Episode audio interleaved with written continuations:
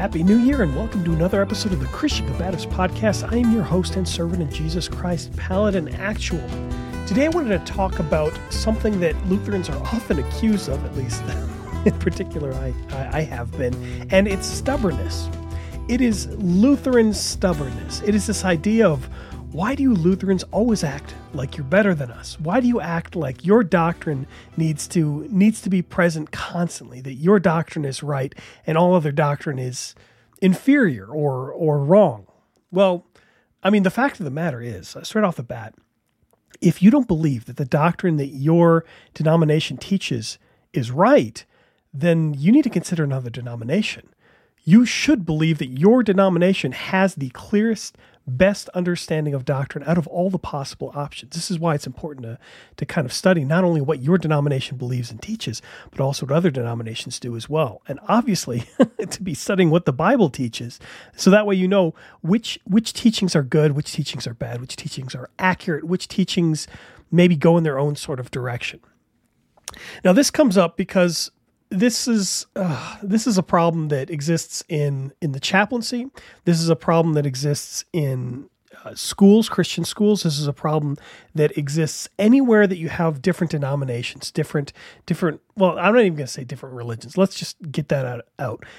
Different denominations within Christianity, and a lot of the time, Lutherans, I mean, proper Lutherans, will insist on you know their Lutheran distinctives and are called out on this on you know why don't you I'll give you an example. Somebody's visiting the church. This hasn't happened recently, thankfully, but somebody visits a Lutheran church and they want to receive communion. And the Lutheran pastor goes and talks to him, you know, in the, the two minutes before the service starts and says, Hey, are you a, are you a confirmed member of the Lutheran Church Missouri Synod in good standing? Now, this person says, Well, no, I'm not.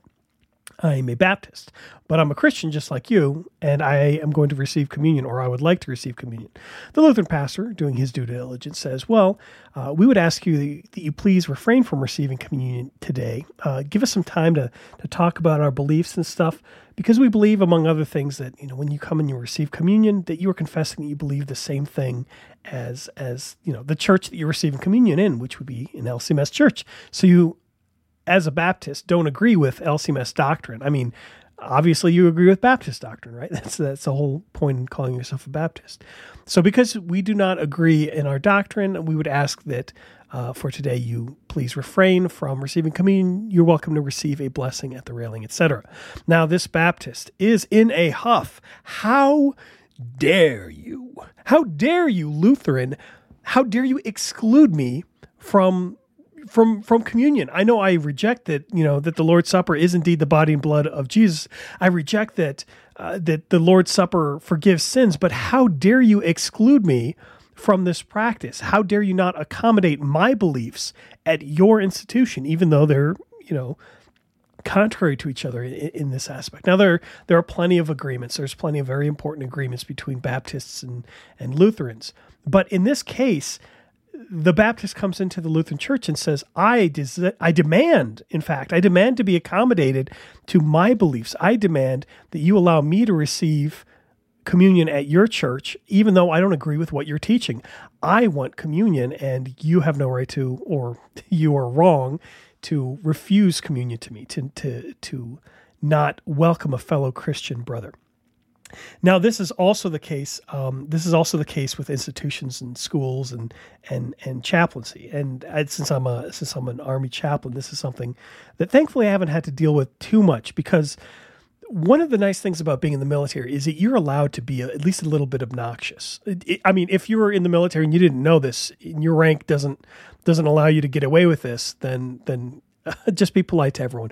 But for those of us who are, who are officers and those of us who are chaplains, there is actually an expectation that you put your foot down and you say, look, as a Lutheran chaplain or as a Roman Catholic chaplain, as a Jewish chaplain, whatever, I teach doctrine according to my denomination, according to my faith specifically as I mean, this is actually what is expected of, of chaplains in the military, although it often doesn't happen. A lot of times, chaplains are treated by their and again, I, this is not an accusation against against my unit or my commander. They've actually been wonderful um, in understanding my role as a chaplain. But in some units, chaplains are expected to to accommodate other de- denominations, other religions, uh, as though they don't have, you know, they don't have any right to claim that they have uh, the, the closest understanding of truth. So, as a Lutheran, a hypothetical example, this has thankfully never happened to me hypothetical example as a lutheran uh, let's say i've got a commander who comes to me and says hey we've got these uh, let's pick who we're going to pick on? Let's pick on methodists. We've got these methodists there's for whatever reason it's a whole it's a whole unit full of methodists. We've got these methodists and and you're their chaplain so you need to give them communion now, as a Lutheran pastor, I'm not allowed to give communion to other denominations or to people, uh, I mean, even people within the LCMS. There's some restrictions. For example, if you haven't been through confirmation, um, if if I haven't talked to you beforehand, if you know, yeah. So there's restrictions on, on who I'm allowed to allowed to commune. But the commander says, "Hey, you have to stop being so stubborn." You have to commune this other denomination. All of these, all of these Methodists that we have in our EOD in, in, in, or whatever, whatever in our finance group or whatever. You have to give them communion. Well, I say, you know, as a Lutheran, I'm not, I, I can't give them communion. They're, they're not Lutherans. I can only give communion to Lutherans. Well, you're being stubborn. Why don't you just accommodate somebody else, um, uh, somebody else's beliefs? Now, again, as as a, as a chaplain, there's responsibilities that if I cannot provide something, if I cannot perform something myself, I'm I, I will do my best to provide it. I cannot perform. I don't know what they the a Muslim imam would do, what their service is called. I can't perform one of those things, but I can if I have a Muslim in my uh, in uh, in my unit. I can try to find them an imam who can accommodate them. Um, so thankfully, the military, at least legally, uh, allows for a Lutheran to be a Lutheran. But there's often this expectation that it is wrong, it is stubborn, it is divisive for Lutherans or for any denomination. Actually, Lutherans get picked on more than more than other denominations for for whatever reason. I, I have I have never I have never encountered somebody you know complaining that a Roman Catholic will not give a Baptist communion. I have never ever heard of somebody complaining that a Roman Catholic school, a Roman Catholic private school, will not teach Baptist doctrine or will not, uh, again, uh, not commune commune Baptists or whatever, you know, people who come to their school who are not who are not Roman Catholic, who not who do not profess profess the uh, the the faith of the Roman Catholics. It's weird. It's weird that it's it's it seems like I mean I know that there's other denominations who might suffer from this, but Lutherans they want to stick to their guns, but everyone else says, well, you're Protestant, just accommodate general non denominational practices, teachings, uh, and, and beliefs. In fact, if Lutherans do things too specifically Lutheran, they may be accused of being too Catholic. what do you mean? What do you mean you're going to baptize babies? That's too Catholic. It's like, well, no, that's biblical. uh, you know, what do you mean you're going to, you know, the, it's the real body and blood of Christ? That's too Catholic. Well, no, that's biblical. Incense, it's too Catholic. Uh, that's that's also that's also there's incense in the Bible as well. Um, the, the reason this comes up is, is is I was having some conversations with with people about about the expectation. Um, so I talked about I talked about chaplaincy. Another example is is Lutheran schools, and this is something that I've talked to um, pastors who have dealt with and been involved with with Lutheran schools around uh, around the country. Now, a Lutheran school is a school in theory, a parish school. This is a school that is either I, w- I would say one of two things, but uh, sometimes it's a blend of the two. Either this is a mission outreach tool from the church to the community, where they're inviting people to come to the school and learn the Lutheran faith, uh, as well as you know teach them reading, writing, arithmetic, um, or this is a way to support the Lutheran the, the Lutherans in the congregation to give them a school to go to in the congregation. The bizarre thing, though, the bizarre pattern seems to be that Lutheran schools seem to be less and less distinctively Lutheran. Whereas a Lutheran church, you might be able to get away with saying, look, we confess that you know the bible is inerrant infallible and inspired uh, we confess that the lutheran confessions are you know the book of concord um, the unaltered augsburg confession that this is a true explanation of Scripture. We will abide by the teachings of the Lutheran Church Missouri Synod in the church.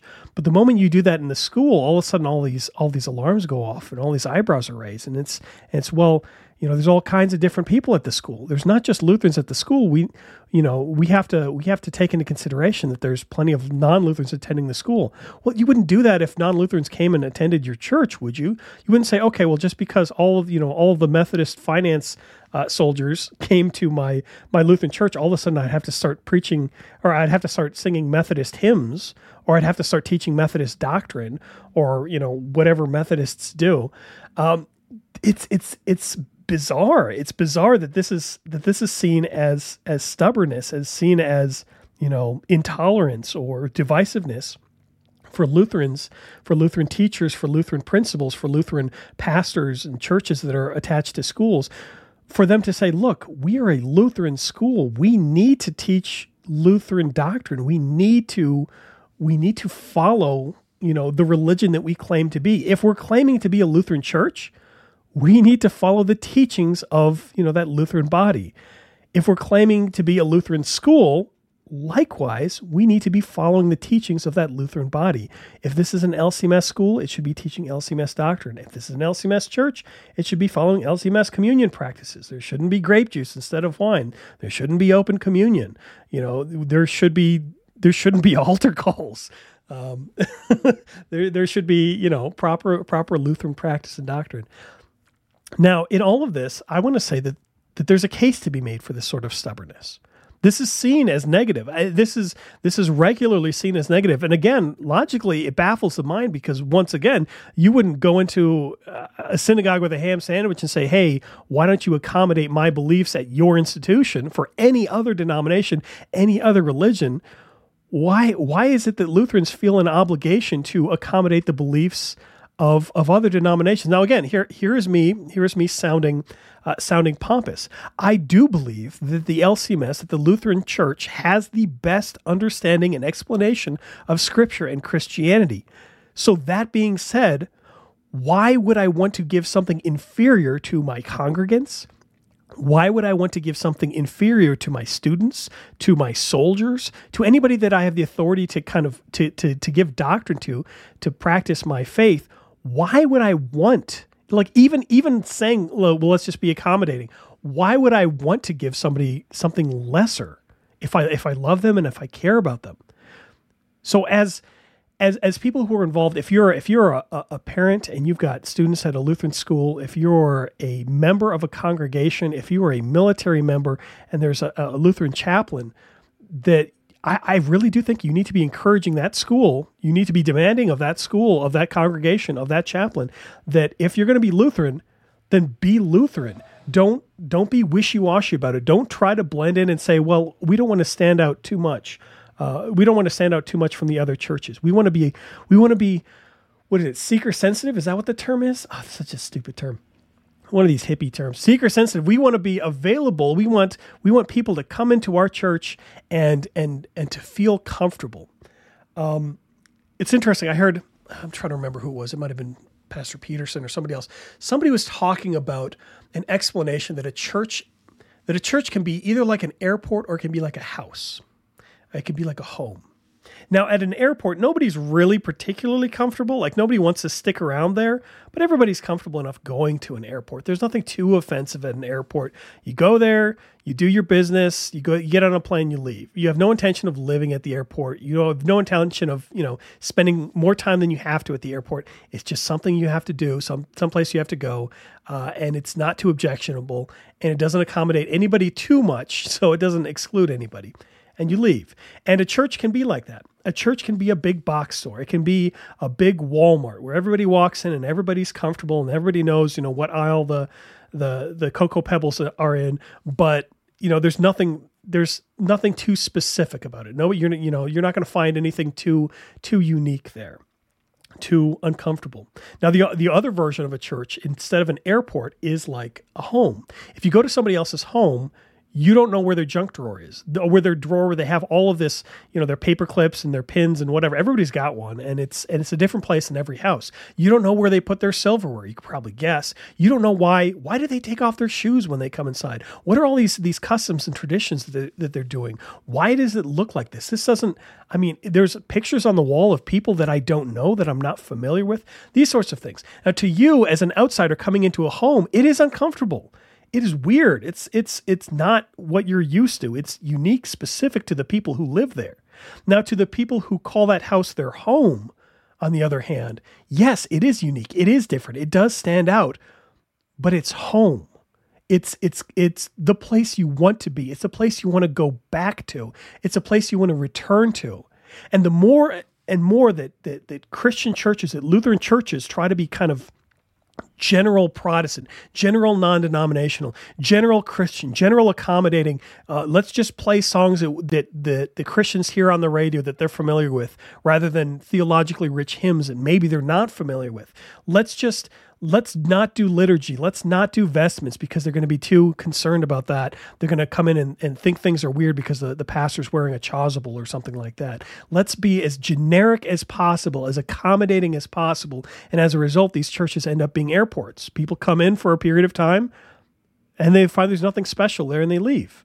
Uh, and it's great. You can get people in the doors of airports very easily. Lots of people come through airports, but very few people stay in airports unless you're Tom Cruise in uh, in Lost in Translation, or not Tom Cruise. What was it? Tom Hanks in in Lost in Translation.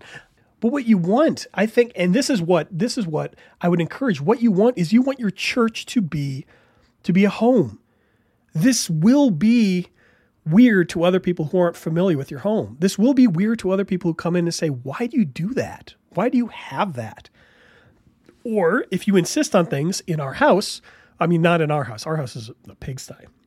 But in some people's house, like hypothetically, say you so you you have people over to your house, and in your house there's a rule that you take off your shoes at the, you know, in the mud room or at the foyer or whatever. You take off your shoes when when you're in the house, so you don't track in things on the carpet. You enforce that tradition. Maybe your guests might be a little uncomfortable at first, but it's it's your house. You should be proud to enforce that tradition. Likewise, at a Lutheran church, at a Lutheran school, you should be proud to enforce the traditions of that Lutheran church, of that Lutheran school, of that teaching. Here at this Lutheran school, we teach that God is bodily present in, in, in the bread and the wine. We teach that children are to be baptized because they're part of God's covenant for salvation, and God's covenant for salvation commands baptism. We believe, you know, these these things that are Christian, that are Lutheran, that are specific to us. We don't need to say, well, come in and do whatever you want. You wouldn't do that at so, eh, you know, when you're inviting people to your house why would you do that when you're inviting people to your church or your school? Come in and believe whatever you want. No, no, no. People are coming to your school. People are coming to your church. People are coming to you as a chaplain because of because of who you are and what you have to offer. Now, in in all of these things, in all of these things, it it can be discouraging. I, I get it. It can be very discouraging because you're the you're the outlier. You're the you're maybe painted as the one who's who's not willing to accommodate the person. The stranger comes in off the street, the uh, the Methodist who comes in off the street and says he wants communion. You're seen as as somebody who's turning people away from communion. I get that. It's uh, it, it, can be tough to say. Well, uh, you know, I, I appreciate that you feel that way, but for this Sunday at least, I would welcome you to come up to the communion rail to cross your arms over your chest and receive a blessing, but you will not be receiving communion today. You you know, if you'd like to receive communion, then we can continue to have these talks and maybe we can go through the catechism and you can learn more about the beliefs here, et cetera, et cetera. That can be a difficult conversation to have. It can be much easier to just be like, oh, the Methodists are here again. All right, just give them communion and give them out the door. but that's not being responsible to your, you know, to the members, to the visitors, or to the uh, to the doctrine that you're supposed to be teaching. It could be a lot easier if you're a chaplain to just say, well, you know what? Yeah, I'm a Lutheran chaplain, but eh, general Protestant chaplain. I just do that. I'll just do communion because all the all the Baptists, um, all the non-denominational evangelicals, uh, they're all all the soldiers or whatever. They don't know the difference anyway. So I'll just give them communion. I'll give them what they're used to. I'll give them some generic um, TED Talk Bible story thing, uh, and I'll send them on their way. And that's the easiest way. That's the easiest way to do things. It's also the laziest way to do things. And you're not called to be lazy if you're at any position of authority over any sort of Christian institution. If you're the pastor, if you're the chaplain, you're not called to be lazy. God's not just having you in the office to, to, to keep a seat warm. You're called to do a specific job, and you need to be trying to do it to the best of your ability. Now, again, if this is if you're a pastor, if this if you're in charge of a congregation, if you're in charge of a school, if you've got a school attached to it, you need to be going out of your way to fight it, to fight that good fight, saying, "Look, we are a Lutheran school. We are going to be teaching Lutheran doctrine at this school. We are going to have we're going to have Lutheran teachers uh, at best, maybe at maybe at and this is debatable. You know, uh, at worst, we're going to have teachers who are willing to at least say, "Look, I'm not a Lutheran, but this is what the Lutheran Church teaches," or "I'm not a Lutheran, so I'll pass your question on to you know a teacher who's qualified to answer this question." there needs to be there needs to be consistency, accountability, intentionality. It feels like that's like my catchphrase now is is is harping on intentionality in in Christianity. And it'll come across as smugness, it'll come across as stubbornness, it'll come across as as Lutherans acting like they're better than everybody else. And okay, so what? So what? Suck it up. that's people are people are not going to like that you're going to that you're sticking to your guns, that you're sticking to your convictions, but you have to do it. It is your responsibility to do it. You can't abdicate that responsibility just because you want to be lazy or because it's hard or because it'll make you unpopular. It's you have to be stubborn. You have to be a stubborn Lutheran. You have to say I'm a Lutheran. As Lutherans, we believe dot dot dot. We confess dot dot dot. We practice dot dot dot. You have to stick to your guns, as unpopular as it might make you. Anyways, all of this rant, I don't think I quoted a single Bible verse in any of this, but all all of this to say that really, if you don't believe that your denomination is teaching the truth, find the denomination that is. And when you find that denomination, be be willing to die on the uh, on those theological hills. Be willing to say, "Look, I will stick to my guns because this this denomination teaches the truth and I absolutely and this is how I know, this is how I can back it up with scripture. This is how, you know, I can back it up with the confessions, the explanations and stuff like that. This this denomination is teaching the truth and I will not compromise on the truth just because it's easier to do so. Be a be a stubborn Lutheran. Do it. Be stubborn. Be stubborn for the right reasons. Be, you know, loving, speak the truth, truth in love. There's a Bible verse for you. Speak the truth in love but be stubborn about it. Be willing to, to, to put your foot in the ground and say, look, I'm not going to compromise on this small point because the moment I compromise on this small point, then I'll be willing to compromise on the next small point, and the next small point. And that's how you erode away, you know, good foundational Lutheran doctrine is is years or decades of compromising on one small point after another for the sake of convenience. You have to be obnoxious. You have to be the one who who, who stands their ground and, and says, well, no, no, we're not going to use a Bethel slash Hillsong song in our congregation. We're not going to use this contemporary worship in the congregation. Yes, the doctrine on this particular song might be okay, but this is not appropriate for church. We're not going to pay uh, churches that teach outright heresy. We're not going to pay them royalties to use their songs uh, just because it's going to make people feel more accommodating. It's you know stand up, stand up for the for for your Lutheran distinctives. Be a stubborn Lutheran, loving but stubborn. In any case, Happy New Year. Uh, welcome back. And God bless you all.